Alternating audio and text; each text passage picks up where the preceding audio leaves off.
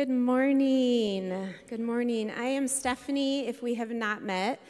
Uh, I am the director of adult discipleship here at Christ Center. And just as we were worshiping this morning, He is the giver of all things. That's what this morning is all about. Just that reminder that He is, from Him come all things. And that is such a good truth. I think we could just walk away with that. But I do have something to share.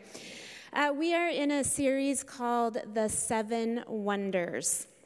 And we are in week three, and there's four more. So if you have missed week one, I highly encourage you to go back and listen to it because that sets the table. That gives us what the rest of the series is about. You're coming in on week three, you can still uh, gain from it this morning, but uh, week one is really helpful to this series. So, as we go through life, a lot of times we wonder. And here's some things that we wonder we wonder, am I safe? We wonder, am I secure? We wonder, am I loved? Am I wanted? Am I successful? Am I good enough? Do I have a purpose? And throughout our lives, we may wonder these things from time to time. In different seasons of our lives, we might wonder different things. For example, if I'm in a dark alley in the middle of the night in a big city by myself, I might wonder, Am I safe? Right? That's a very common thing that we would wonder. But this series is more about the idea that oftentimes in our early childhood development, we will develop some things, we will develop some questions that, if not answered with a yes, uh, will, will follow us into life. And so, um, if you haven't taken the quiz, we have a quiz. So, we all, the premise of this series is that we all have a core question or two core questions that are kind of partnered up that we ask. And if we didn't get a yes as a child, we are still often looking for it in adulthood. I wonder. And as I'm wondering, walking around, I wonder, I wonder, I wonder. If ever I get a no, that doesn't feel good to me. So, if you are wondering this morning, what is my core question, and you haven't taken the quiz yet, we have the quiz. It's short, it's easy, it's on our website, it's also on our Christ Center app. It's right at the bottom, there's a little bar, and on the far right, there's a resources tab, and you can click on that and uh, it's just a couple minute little quiz. Uh, some of you have already taken it and said, I retook it because I didn't believe it the first time. That's okay. Uh, most of those people, it came back the same the second time. Um, so, anyway, we all probably have a core question. And with that core question, we are walking through life still wanting to get a yes. Oftentimes, oh, so our question is Am I secure today? That's the question we're going to look at. Am I secure? And oftentimes, those of us that ask this question, we ask it maybe because somewhere in our early development, maybe our parents or caregivers struggled with financial burdens. Maybe there was too little before the next paycheck. Maybe conflict between adults on how the money was going to get spent or how to solve the not enough problem. There's not enough. Maybe uh, if you have this as your core question food and shelter insecurity might have been a part of your growing up years. Uh, relational instability, where maybe parents and caregivers struggled, had a lot of conflict, and you watched that, so it made you feel insecure relationally. And then sometimes uh, codependency in early uh, childhood where we felt responsible to make sure that our family was secure. These all might be hints uh, to the fact that that might be your core question going into adulthood. And for people with this question, um, the, the belief is we have this belief that I am secure if I am properly resourced in this life. I am secure if I'm properly resourced. And our fear, our greatest fear, is not having enough, not having enough money or relational resources to protect ourselves. And what happens is that when we're walking around and we have that question and we have that core fear, if all of a sudden um, I show up at my job one day and I feel insecure, that's a no to my question. You're not secure right now. Or um, I go home and something happens and I feel insecure at home. Then I'm, I'm hearing a no. And we begin to do what's called the scramble because we want a yes. No does not feel good. None of us like to feel insecure. None of us ever like that feeling. But for people with that core question, we really don't like that feeling. And so what happens is when we begin to feel insecure, we begin to scramble because we want a yes. I want to hear a yes. I want to hear a yes at work. I want to hear a yes at home. I want to hear a yes in my relationships that I am secure. And this is what the scramble can look like. We can begin to strive, fretting about money often or always. We can begin to hoard money work unhealthy, unbalanced hours, trying to control people and circumstances in an effort to self protect or protect relational capital. So often, without even knowing it, subconsciously, we are, we are walking through our lives self over others. But we don't even realize it because we're just, we're self protecting, we're self preserving. Um, always thinking more will be enough. If I can just get a little bit more, if I just have a little more in my savings account, if I just have a few more people who are my besties, if I just know that those people got my back no matter what. Um, we can also become angry at people who don't jump on board the scramble with us. So, this is an interesting one, but if I start to feel insecure because things aren't right, danger's coming, we're not okay, we're not secure, and I look around and everybody else is calm, I'm like, what's wrong with you guys? Like, scramble. Come on, we got to be secure. You know, we got to we got to fix this. And so that's something that the scramble um, also can look like. And so this morning, I want to give you an example from our Bibles, from the Old Testament, from the book of Ruth. And this um, story begins out in a town called Bethlehem. And if you don't know, Bethlehem, the name Bethlehem means house of bread or house of provision. And Bethlehem had a reputation. Uh, that is where it was known that the people of God lived. They were people that had a relationship with the one true God, and God had a reputation. By that point, people knew about this God that was all powerful, this God that had done miracles, this God that interacted with people. God had a reputation, and his reputation was in Bethlehem, and people in Bethlehem were known to have a relationship with him. So that's kind of the, the setting for this story. And as we read the beginning of Ruth, we read, There was a severe famine, very important to understand this. There was a fe- severe famine in the land. And there was a man named Elimelech and his wife Naomi, and they moved their family and two sons from Bethlehem from the house of bread, the house of provision, bread and provision went hand in hand. Bread was symbolic of provision. So if you say house of bread, you were really saying the house of provision, so the house of God's provision. And so they move from the house of bread to Moab. And when you're reading this, what's interesting to know about Moab is Moab was known as the enemy of God. It was a place of great wickedness. We've just been watching the news and we've seen what true evil and wickedness looks like. And so imagine that, that that's Moab. It's just wicked, it's evil. And there's the worship of many gods. And people, you know, we know how towns can have reputations or states or countries, right? And that was the situation at this time. And as I'm reading this story and as I'm I'm reading through it, I'm reading through it the, through the lens of Am I secure?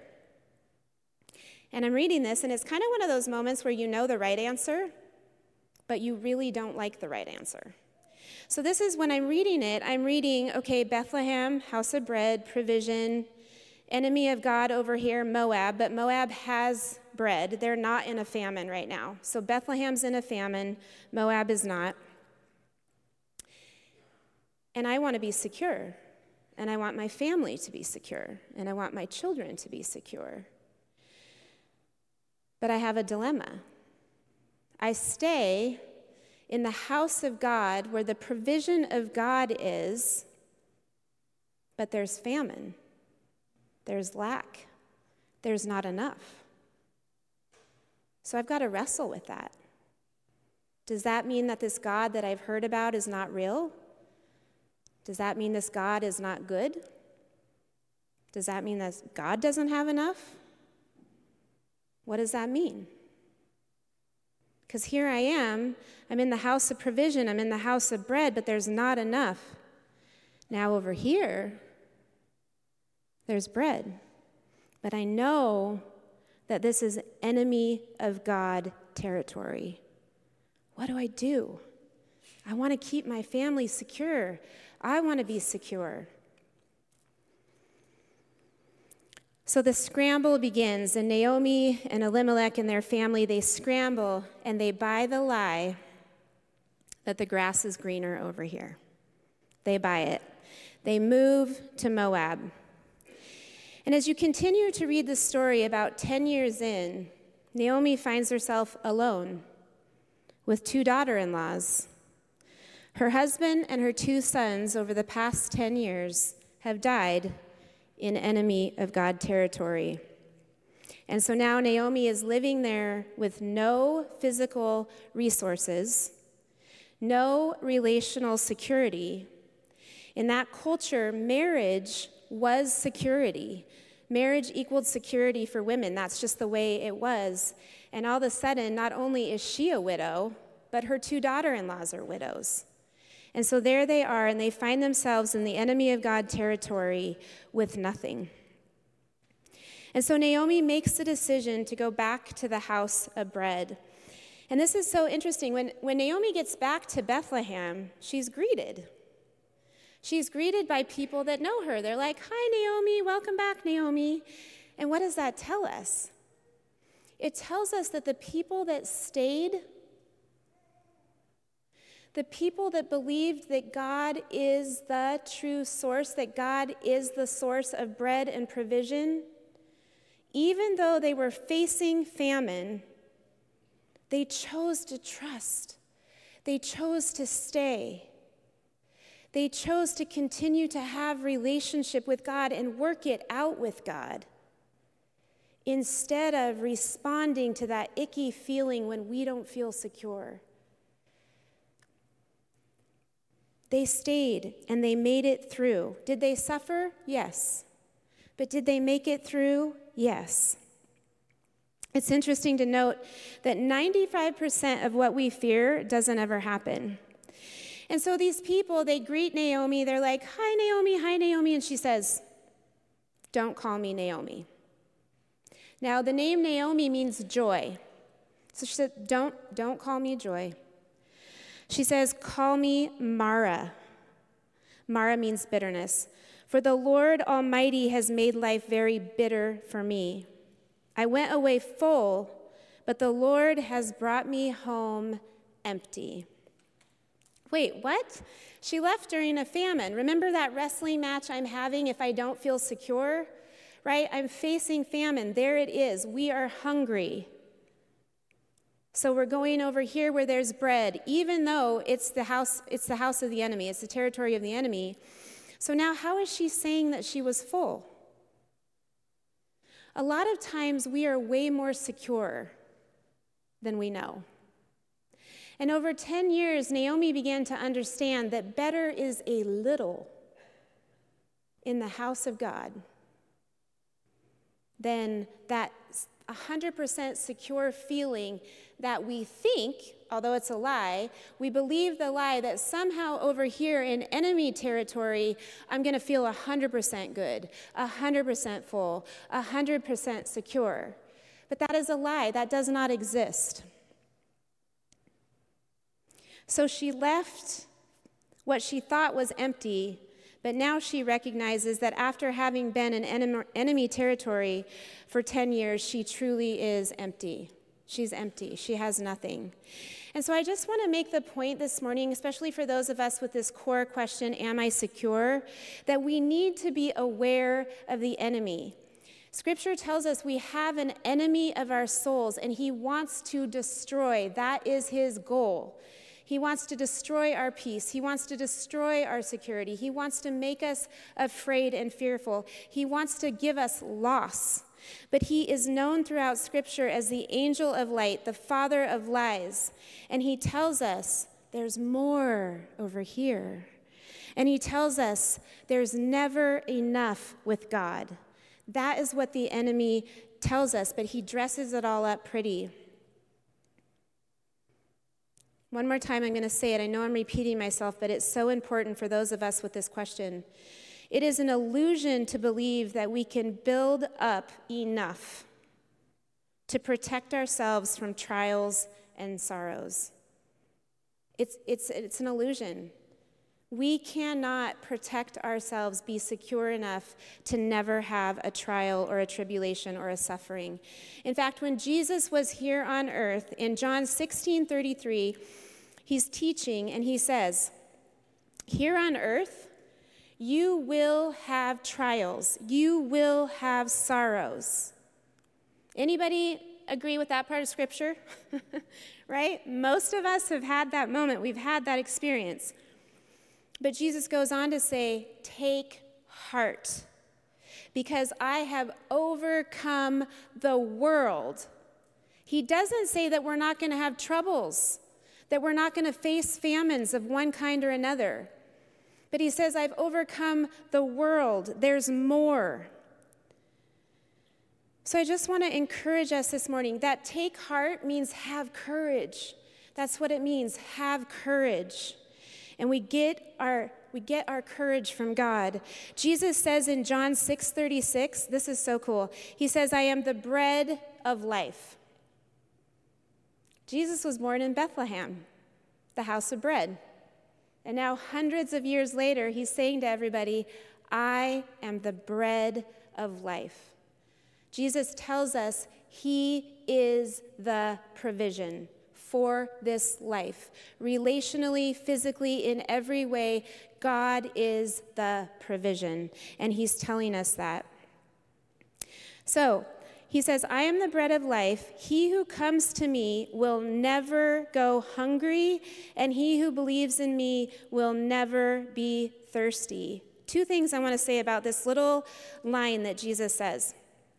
First of all, let's recognize he says, Come and then he says, believe. So Jesus is saying, Come to me. You're facing famine, come to me. But it's not enough just to come to Jesus. It's not enough to just come sit in this room. We have to go the next step. We have to believe.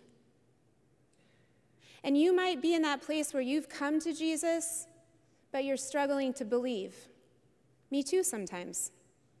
And we're going to talk about that. As we get ready to talk about that, I just had the thought that some of you might be hearing this.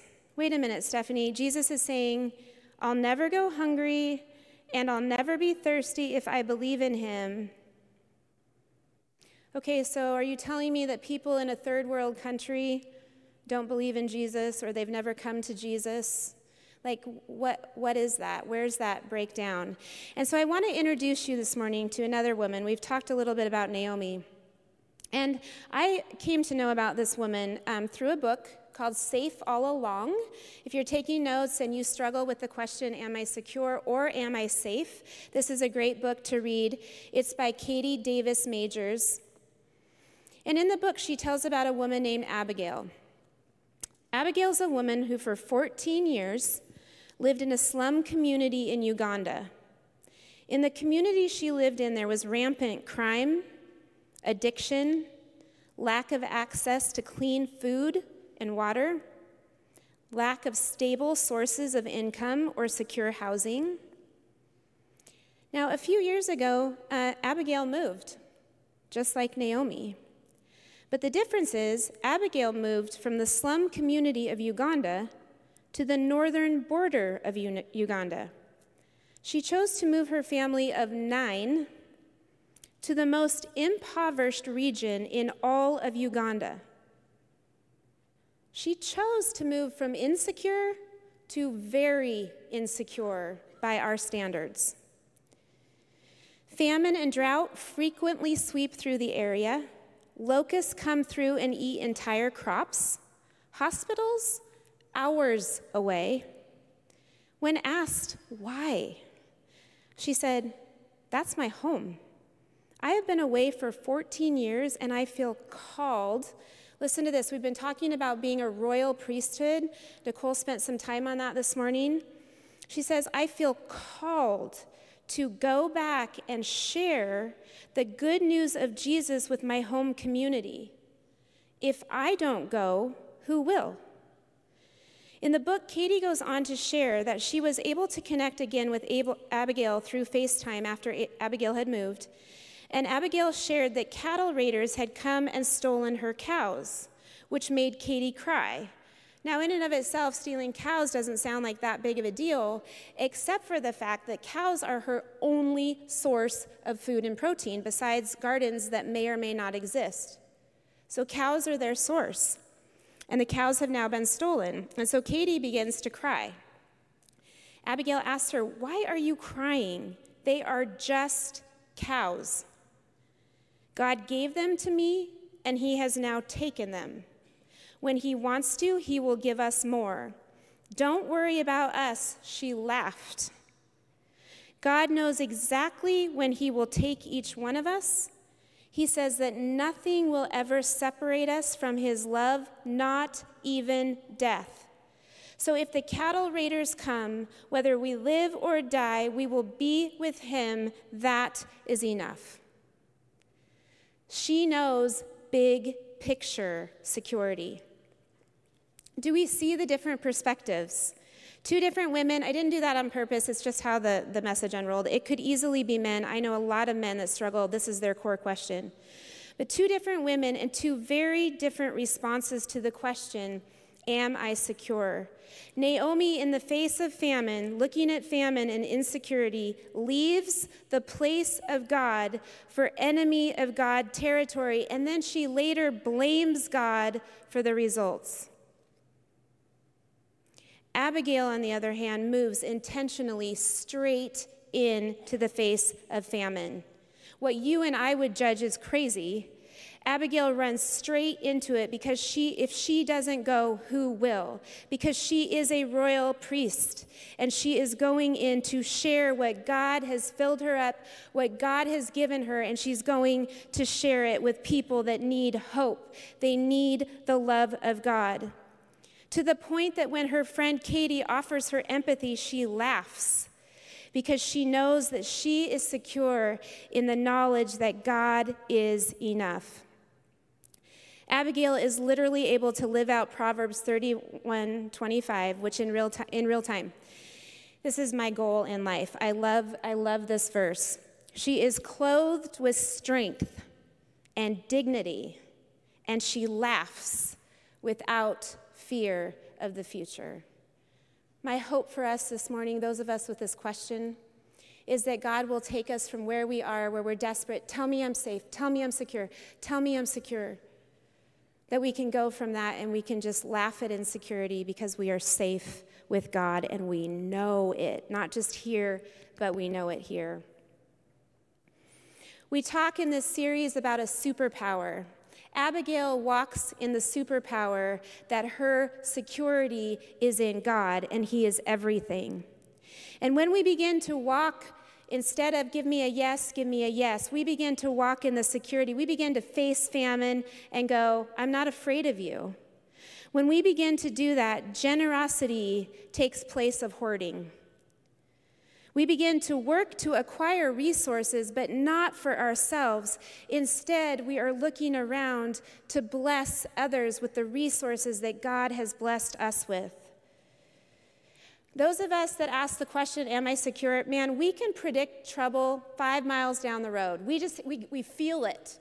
So we can feel famine coming before anyone else even has a clue. It's just this weird thing that's inside of us. I have it in spades.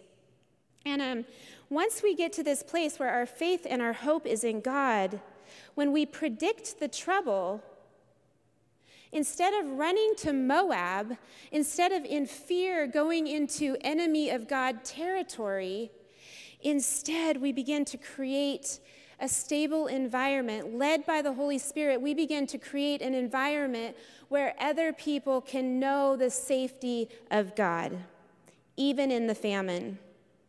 So, how do we do this? How do we move from fear to facing famine head on in faith? So, real quick, I'm gonna, I'm gonna give all of us homework. Um, I was educated as a school teacher. So, your homework this week is James chapter 4. Whether you have this core question or not, if you're looking for something in the Bible to read, write it in your notes. James chapter 4, look at it, read it, meditate on it. Those of you that have this core question, I think it'll be super helpful. I'm going to hit three points really quick. If you're taking notes on the app, you can fill them in real fast. But then I'm going to tell you a story to illustrate it, and then we'll be done. So, here's the three points draw close to God and he will draw close to you. You're facing famine, you're facing scarcity, you feel insecure either relationally or with your material goods. Draw close to God, he will draw close to you. Number two, resist the devil and he will flee from you. Remember, if it looks too good to be true, it is. The grass is not greener, it will eventually turn brown too. Okay, so that's number two resist the devil and he will flee from you. And number three, humble yourself before God. So here's my story. Okay, last week we showed up at church and there was a plan in place. You guys, most of you did not know this, but we were doing communion and we were doing it in a little different way than we normally do. So we had a plan. Plans give me the false illusion that I am secure. Okay, so we had a plan. I show up early, ready to just implement the plan, and the plan just starts going left and right and up and down and like a roller coaster. And I just began to feel the scramble. I begin to feel insecure. Oh my gosh, we're going to try to do communion. It's going to be a mess you know, the bread's going to be going down backwards and upwards, and nobody's going to know what's going on, and then people aren't going to like Christ Center, and that just makes me really insecure.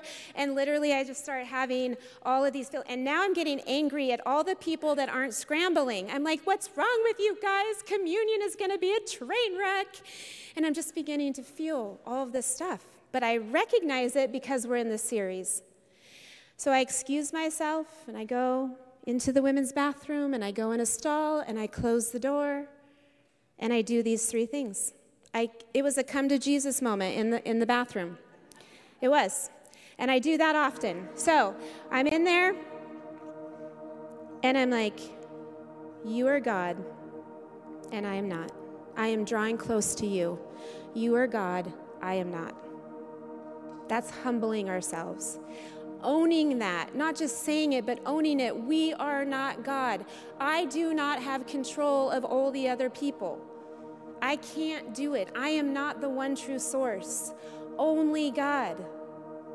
I can be here and I can be in Moab. It's still only God. So don't go over there. It's a waste of time. Go to the bathroom stall. Okay, so I'm in the bathroom stall. I'm crying out to God. I am telling him, I'm humbling myself. You are God, I am not. This is your church, God. It's not Steve's church. It's not Stephanie's church. It's not the board's church. It's God's church. God, this is your church. We are your people. Communion is your thing. We're trying to be obedient. It's feeling really messy. Resist the devil, and he will flee from you. The devil wants me to think that somehow, if the, this church is perfect, I'm secure. That's the lie. Father God, in the name of Jesus, fear needs to leave. I am a child of the King.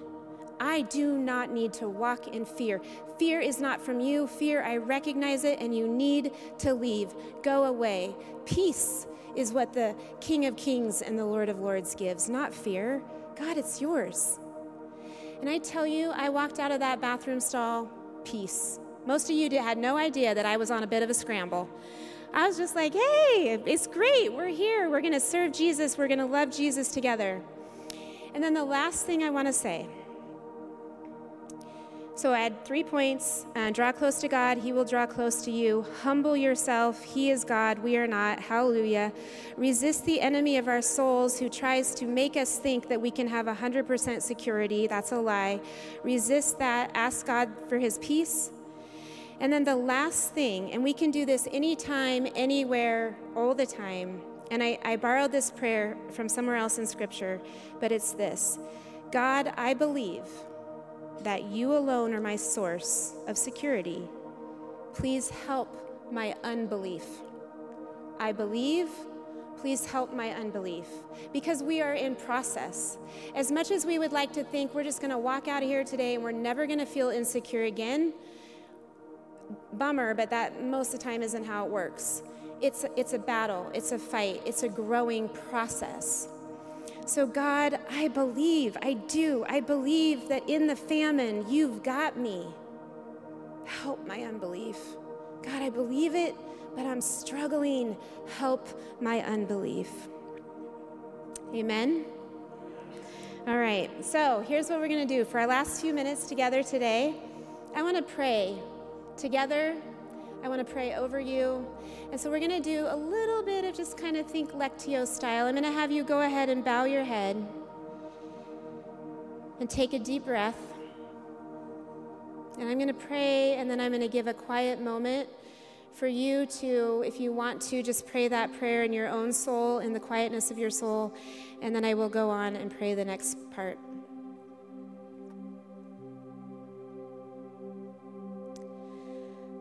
Father God, we come to you, relinquishing our insecurities.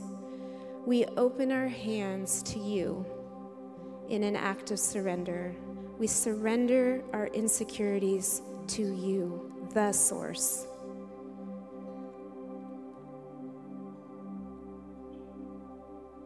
Please forgive us for divided loyalty between you and the world Please shine a light on our true motivations.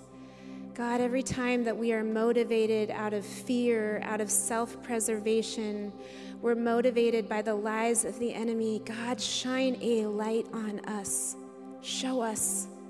Your light is good and healing and helpful.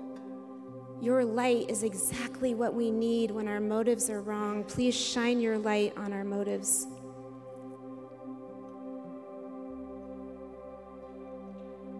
Please help us receive your yes, that we are big picture secure. Help us, God, to find our true security in you.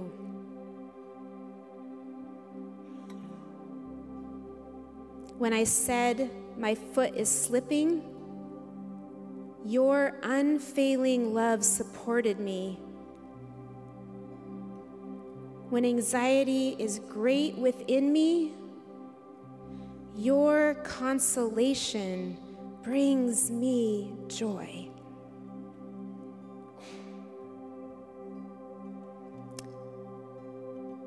Holy Spirit, please show us this morning where you are at work. Help us to see your goodness Help us to believe that you are good. Help us to believe that you are not withholding, but you are good. It is just in your timing and according to your will. Give us ears to hear when you speak to us. Help us to hear you, God. Oh God, you are our God, and our souls long for you in a parched and weary land. Your unfailing love is better than life itself.